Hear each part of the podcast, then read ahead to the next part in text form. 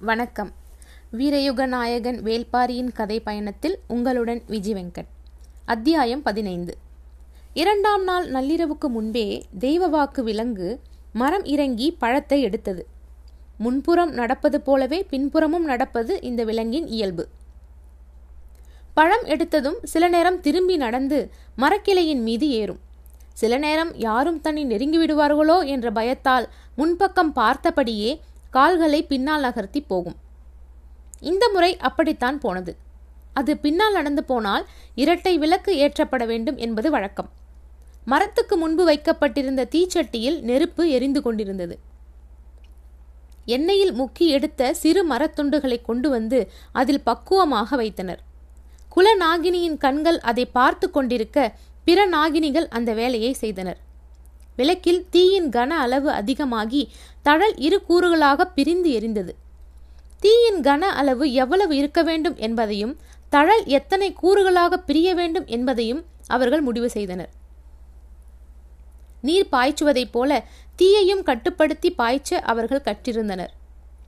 குலநாகினி பார்த்து கொண்டிருக்க எழும் நெருப்பின் தழல் பல கூறுகளாக பிரிந்து இரு கூறுகளாக நிலை கொண்டது நேற்றைப் போலவே தெய்வவாக்கு விலங்கு பழம் எடுத்ததும் பாணர் கூட்டம் உள்ளிறங்கும் என எதிர்பார்த்திருந்த கபிலருக்கு சற்றே ஏமாற்றமாக இருந்தது.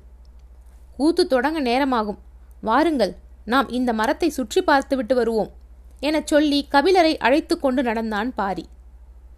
கொற்றவை நிலை கொண்டிருக்கும் மரக்கூட்டம் பெரும் அடர்த்தி கொண்டது. மனிதனால் உள்நுழைய முடியாத அளவுக்கு பின்னி கிடப்பது. பாரியோடு கபிலர் அந்த மரத்தை சுற்றி நடந்து கொண்டிருந்தார். அடர்ந்த காட்டில் பந்த வெளிச்சத்தில் ஆங்காங்கே தனித்தனியான வீடுகள் இருப்பது தெரிந்தது.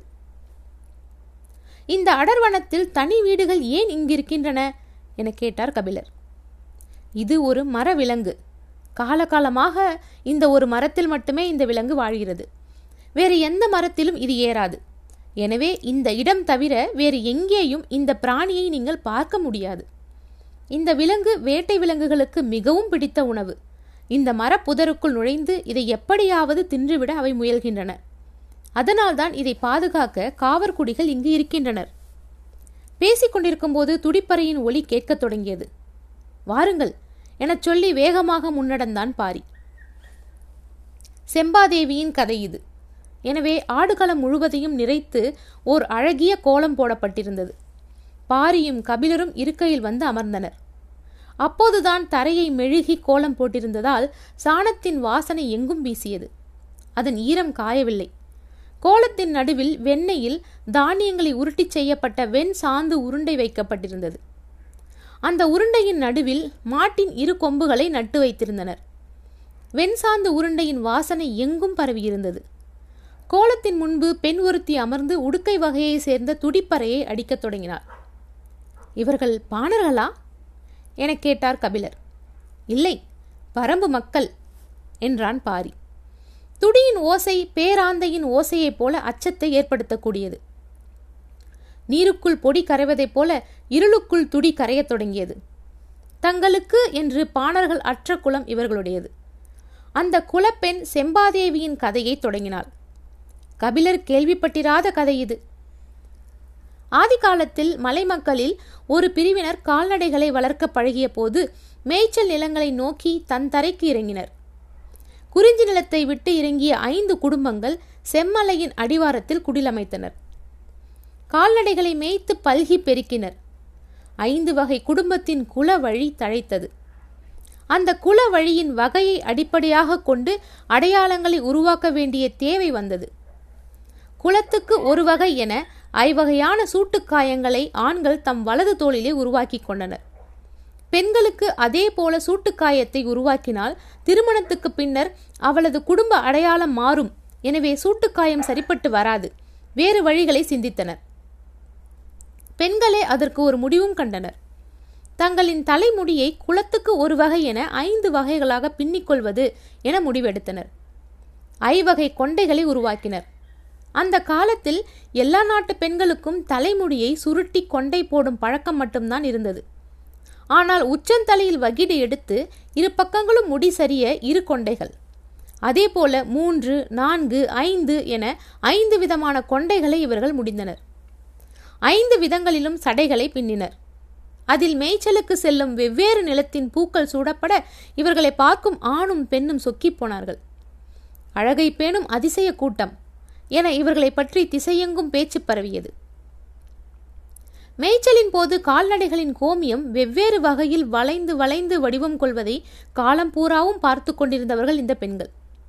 அந்த நீர் கோலம் மனதுக்கு எப்போதும் ஒரு காட்சி இன்பத்தை ஏற்படுத்தக்கூடியது.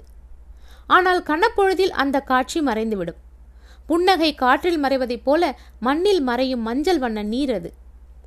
தனது குடிலின் வாசலில் அதே போன்ற ஒரு கோலத்தை வரைந்தால் என்ன? என எண்ணினர். இடித்த குருணையின் தொலியை சிறுக தூவியபடி அவர்களின் விரல்கள் வளமும் இடமுமாக வளைய ஆரம்பித்தன. ஐந்து விதமாக தலைமுடியை பின்னியும் கொண்டை போட்டும் பழக்கப்பட்ட விரல்களுக்கு வளைந்து நெளியும் கோலம் எளிதில் வசப்பட்டுவிட்டது. மாடு பெய்த நீரின் எல்லா வளைவுகளையும் தனது ஒற்றை கோலத்துக்குள் கொண்டு வர அவர்களுக்கு அதிக காலம் ஆகவில்லை செம்மலையின் அடிவாரத்தில் உள்ள பெண்கள் விதவிதமாக கொண்டை போட்டு தரையெங்கும் கோலம் போடும் அழகு அரசிகள் என எல்லோராலும் பேசப்பட்டனர். காட்டு வழியிலும் உமணர்களின் காது வழியிலும் இந்த செய்தி எல்லா பகுதிகளுக்கும் பரவியது. இவர்கள் இருக்கும் பகுதிக்கு கோல நாடு என பெயர் உருவாயிற்று. புதிய நாகரிகத்தின் அடையாளமாக செம்மலை மாறியது. இதில் வெளி உலகுக்கு தெரியாத இன்னொன்றும் இருந்தது. ஐந்து குடும்பங்களும் தங்களின் மாடுகளை மேய்ச்சலுக்கு அழைத்து போய்விட்டு வந்து ஐந்து தனித்தனி பட்டியில்தான் அடைக்க வேண்டும். அப்படியென்றால் அவற்றுக்கும் தனித்தனி அடையாளம் தேவை. மாடுகளுக்கு பிற இடங்களில் சூட்டுக்குறி காது அறுத்த குறிகள் எல்லாம் போட்டிருப்பதை கேள்விப்பட்டனர். கால்நடைகளே தங்களின் தெய்வம். எனவே அவற்றை துன்புறுத்தாத வழியில் அடையாளமிட விரும்பினர். மூத்த கிழவி ஒருத்தி இந்த செம்மலையில் இத்தனை வகையான வண்ணக்கற்கள் கிடைக்கின்றன. அவற்றை எடுத்து ஒரு குடும்பத்துக்கு ஒரு வண்ணம் என முடிவு செய்யுங்கள். அந்த வண்ணக்கல்லையே அந்த குடும்பத்தின் மாடுகளுக்கும் நெற்றிப்பட்டமாக சூட்டுங்கள் என்றாள். அதிலிருந்து ஐந்து வகையான வண்ண கற்களை கொண்டு கொம்புகளுக்கு இடையில் கயிறு முடிந்து நெற்றிப்பட்டத்தை உருவாக்கினர். மாடுகள் எந்த நிலையிலும் துன்பப்படக்கூடாது என்பதே இவர்களின் எண்ணமாக இருந்தது. கிடை மாடுகளின் மேல் சிறு பூச்சிகளும் உண்ணிகளும் நிறைந்து கிடந்தன. அவற்றை கொத்தி தின்ன எந்த நேரமும் பறவைகள் அவற்றின் மீதே அமர்ந்து இருந்தன இதை தடுக்க ஒரு வழியை கண்டறிந்தனர். திரட்டப்பட்ட வெண்ணெயில் தானியங்களை கலந்து பெரிய வெண் சாந்து உருண்டைகளை உருவாக்கினர். அந்த உருண்டையை நாணல் கூடையில் வைத்து கிடையின் ஓரம் ஏதாவது ஓர் இடத்தில் வைத்துவிட்டால் போதும். பறவைகள் முழுக்க வெண்சாந்து உருண்டையைத்தான் மொய்த்து கிடந்து மாடுகளின் பக்கம் போகவே போகாது. ஒரு நாள் இரவு வெண்சாந்து உருண்டை வைக்கப்பட்டிருந்த நாணல் கூடையை குடிலுக்குள் வைக்காமல் மறந்து வெளியில் வைத்துவிட்டு தூங்கிவிட்டனர். நாணல் கூடையின் இண்டு இடுக்குகளில் ஒட்டியிருப்பதை இரவு முழுவதும் பறவைகள் கொத்தி தின்றுள்ளன. காலையில் எழுந்து பார்த்தபோது நாணல் கூடை நார் நாராக உதிர்ந்து கிடந்தது. வெண்சாந்து உருண்டையின் சுவை பறவைகளையே வெறிக்கொள்ள செய்துள்ளது. நாடோடி நாகரிகம் எல்லா உயிர்களையும் தனதாக்கி நேசித்தது. இவர்களின் குலம் தலைமுறை தலைமுறையாக தழைத்து முன்னேறியது. மனிதர்களும் கால்நடைகளும் பல்கி பெருகின. கோல நாட்டினர் பல்வேறு குழுக்களாக ஒவ்வொரு ஆண்டும் மார்கழி மாதம் பிரிந்து மேய்ச்சலுக்கு போவார்கள். மீண்டும் ஆவணி மாதம் செம்மலைக்கு திரும்புவார்கள். எல்லோரும் கொண்டு வரும் மாடுகள் குடும்ப அடையாளத்தோடு பிரிக்கப்பட்டு கணக்கு வைத்து கொள்ளப்படும். வழக்கம் போல மார்கழி மாதம் கோல நாட்டிலிருந்து மேய்ச்சலுக்காக பல்வேறு திசைகளில் கிடைப்போட குழுக்கள் புறப்பட்டு போயின. ஒரு குழு காவிரி ஆற்றின் படுகையில் நகர்ந்தது. பதினெட்டு குடும்பங்களையும் இருநூறு மாடுகளையும் கொண்டிருந்தது. அந்த கிடை. அந்த கிடையில் சுடர்ந்து ஒளி வீசும் தழல் போல இருப்பவள் செம்பா. வகிடு எடுத்து இரு சடை பின்னிய குடும்பம் அவளுடையது. கோவனின் தோள்கள் மாட்டின் திமில் போல் ஒரு திரண்டு இருக்கும் அவனது வலது தோளில் பொறிக்கப்பட்ட மூன்று சூட்டு அடையாளத்தின் மீது சிறு வயதில் விரல் வைத்து பார்த்த செம்பா இப்போது இதழ் பதித்து பார்க்கவே ஆசைப்படுகிறாள். கிடையின் முன்னால் நடந்து போகும் கோவனின் நடையை தொடர்ந்து மொத்த மாடுகளும் நகர்ந்தன. கிடையின் இடது ஓரம் நாணல் குடை தூக்கி நடக்கும் செம்பாவை பற்றி பறவை கூட்டம் மிதந்து வந்தது. மாட்டின் காதுகள் விடைத்து ஆட பறவைகளின் ரக்கைகள் படப்படத்து அடிக்க பசுக்களுக்கும் பறவைகளுக்கும் நடுவில் செழித்து வளர்ந்தது அவர்களின் காதல். கிடை மாடு நடந்து கொண்டிருக்கும் போதே குட்டியை ஈனும். அந்த குட்டியால் உடனடியாக கிடையின் வேகத்துக்கு நடக்க முடியாது. பால் குடிக்கும் நேரம் தவிர பிற நேரத்தில் அதை தோளிலே தூக்கித்தான் நடக்க வேண்டும். கோவன் இளங்குட்டியை தோளில் தூக்கி நடக்க ஈன்ற பசு அவனை உரசியே நடந்து வந்தது. குட்டியை நாவால் நக்கி இன்புற்றுது. செம்பாவின் கண்கள் அவனையே பார்த்து கொண்டிருந்தன. தோளில் கிடக்கும் இளங்குட்டியின் மீது ஒரு கணம் பொறாமை வந்து விலகியது. மாலையில் மாடுகளை கிடை போட்டு இரவு கஞ்சி குடித்து தங்களின் குடிலுக்கு நடுவில் சிறு கூத்து நிகழ்த்துவர். எல்லோருக்கும் பாடத் தெரியும். ஆள் மாற்றி ஆள் பாடுவர். கிடையில் காவலுக்கு நிற்பவன் கூட எட்ட இருந்தே தனது பாடலை பாடுவான். எல்லோரின் பாடலுக்கும் துடிப்பறை முழங்கி இசை கொடுப்பவன் கோவன்தான். இடது கை துடியை இழுத்து பிடிக்க வலது கை விரல்களால் அதன் வலதுபுறத்தை அடித்து அடித்து தாளம் எழுப்பும் அழகை பார்த்து மகிழ்வாள் செம்பா. அன்று கோவனின் துடி இசை வழக்கத்துக்கு மாறாக துள்ளலோடு இருந்தது. கூத்து முடிந்ததும் எல்லோரும் தங்களின் குடிலுக்கு போக செம்பா கோவனின் காதருகே போய் சொன்னாள். துடியின் இடப்பக்கம் போலவே நானும் உனது விரல்படாமல் இருக்கிறேன். கோவன் கலங்கி போனான். அன்று இரவு முழுவதும் துடியின் இடதுபுறம் பற்றியே நினைத்திருந்தான். கிடைக்காவல்காரனின் பார்வைக்கு தப்பி குடில் தாண்ட முடியாது. வேறு வழியின்றி கோவன் ஒடுங்கி படுத்தான். மறுநாள் பக்கத்தில் இருக்கும் ஊருக்கு வெண்ணெய் விற்கப் போனால் செம்பா. வெண்ணெய் விற்று தானியம் பெற்று வருவது பெண்களின் வேலை. உழவு செழிப்பாக நடந்து கொண்டிருந்த ஊர் அது. இரு தெருக்களை தாண்டும் முன்பே அவள் கொண்டு வந்த வெண்ணெய் விற்று தீர்ந்தது. தானியங்களை பெற்றுக்கொண்டு மர அடிவாரத்தில் காத்திருந்தாள். எதிர்ப்பக்கம் விற்கப்போன அவள் தோழி இன்னும் வரவில்லை. அங்கும் இங்குமாக பார்த்து கொண்டிருந்தாள். சற்று தொலைவில் நின்றிருந்த இளைஞன் ஒருவன் தன்னையே பார்த்து கொண்டிருந்ததை அவள் கவனித்தாள். தோழியை கண்கள் தேடிக்கொண்டிருக்க தன்னை கடந்து போகும் பெரியவரிடம் இந்த ஊர் பெயர் என்ன? என கேட்டார் உறையூர் என்றார் அவர். பார்த்து கொண்டிருந்தவனை கடந்து தோழி நடந்து வந்தார் இருவரும் கிடை நோக்கி தானியங்களை தூக்கிக் கொண்டு நடந்தனர். தானிய முடியை மறுதோளுக்கு மாற்றியபடியே தோழி சொன்னார் உன்னை பார்த்து கொண்டே நின்றவன் இந்த ஊர் குலத்தலைவரின் மகனாம். ஊருக்குள் நுழைந்ததிலிருந்து உன் பின்னால் தான் வந்து கொண்டிருக்கிறானாம். கில்லி என அவனை அழைத்தார்கள். புதுவிதமான பெயராக இருக்கிறதே. எதிரிகளின் தலையை கிள்ளி எடுத்ததால் இந்த பெயர் உருவாயிற்று என்று ஒரு மூதாட்டி சொன்னாள். ஆனால் உன்னை பார்த்து கொண்டிருந்த அவனது கண்களும் அதே வேலையைத்தான் செய்தன. அவள் சொல்வதை பொருட்படுத்தாத செம்பா மகிழ்வோடு சொன்னாள். இன்று சிறு சோளம் கிடைத்திருக்கிறது.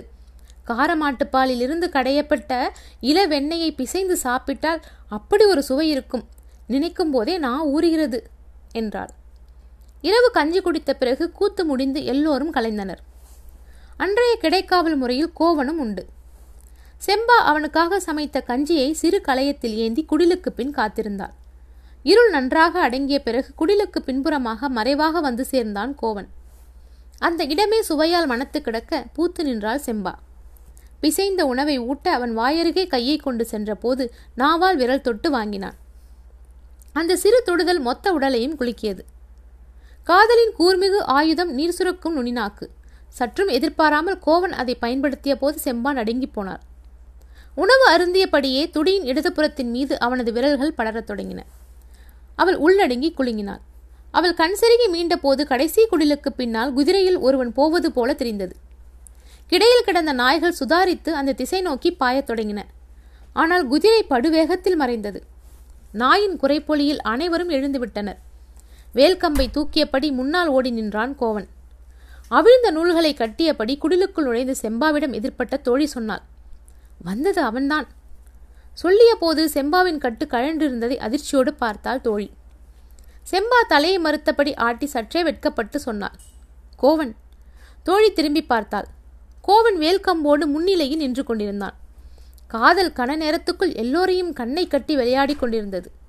நாய்கள் திருடனோடு சேர்ந்து ஓடுபவனை குறைத்தன. தோழி கோவனின் அருகில் போய் காதோடு சொன்னாள் இனி நீ கிடைக்காவல் நிற்கும் நாளெல்லாம் நான் இடைக்காவலுக்கு நிற்பேன். மறுநாள் மாலையில் கிடைக்கு இடப்புறம் இருந்த பெருமேட்டிலே தந்தையோடு வந்து நின்றான் கிள்ளி சற்று தொலைவில் மாட்டுக்கிடையும் குடில்களும் இருந்தன. தந்தையின் கண்கள் மாடுகளை எண்ணின. இருநூறுக்கும் குறைவாகத்தான் இருக்கிறது. இதைவிட பெரும் செல்வம் இருக்கும் இடத்தில் பெண்ணெடுப்போம் என்றார் அவனோ அவர் சொல்வதை ஏற்கவில்லை. அவள் பேரழகு. அதற்கு இணையான செல்வம் எதுவும் இல்லை என்றான் அவரோ மறுத்து பேசி அவனது மனத்தை மாற்ற முயன்று கொண்டிருந்தார். நடக்கவில்லை. சரி நமது மாளிகைக்கு போய் பேசிக்கொள்வோம் என முடிவு எடுத்து குதிரையின் மீது ஏறப்போகும்போது சொன்னான். இன்னும் சிறிது நேரத்தில் குடிலுக்கு நடுவில் பந்தம் ஏற்றி கூர்த்து நிகழ்த்துவார்கள். அப்போது அவள் குடிலுக்குள் இருந்து வெளியில் வருவாள். அவளை நீங்கள் பாருங்கள் நான் சொல்வதை ஏற்பீர்கள் என்றான். இருள் கூடியது பந்தங்கள் ஏற்றப்பட்டன. எல்லோரும் வந்து கோலத்தை சுற்றி அமர்ந்தனர். கோவன் வழக்கம் போல துடியோடு வந்து உட்கார்ந்தான். நேர் எதிரில் தோழி வந்து உட்கார்ந்தாள். கோவன் சற்றே தலையை திருப்பி தனக்குள் சொல்லிக் கொண்டான் துடியின் இடப்புறத்தை ஊர் திரும்பி மனம் முடிப்பது வரை நினைக்கக்கூடாது. அவள் இன்னும் ஏன் குடில் விட்டு வெளிவரவில்லை என ஆவலோடு பார்த்தபடி தொலைவில் நின்று கொண்டிருந்தான் கில்லி. எங்கும் கும் இருட்டு சூழ்ந்திருந்தது. பந்த வெளிச்சத்தில் எதிர்ச்சுடர் வீச அவள் குடிலுக்குள் இருந்து வெளியேறி வந்து கோவனுக்கு எதிரில் உட்கார்ந்தாள்.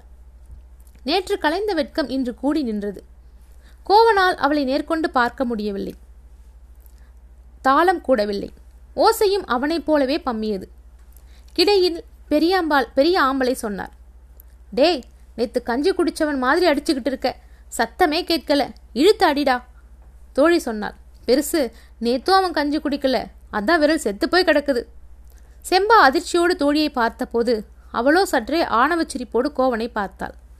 தொலைவில் இருந்து பார்த்தபடி அவள் பேரழகில் மயங்கி வாய்ப்பிழந்து நின்ற கிள்ளி தந்தையிடம் காட்ட அவரை நோக்கி திரும்பினான். அவரோ ஒளியற்ற இருளின் திசையை நோக்கி வாய்ப்பிழந்து பார்த்தபடி அதிர்ச்சியில் உறைந்து நின்றார்.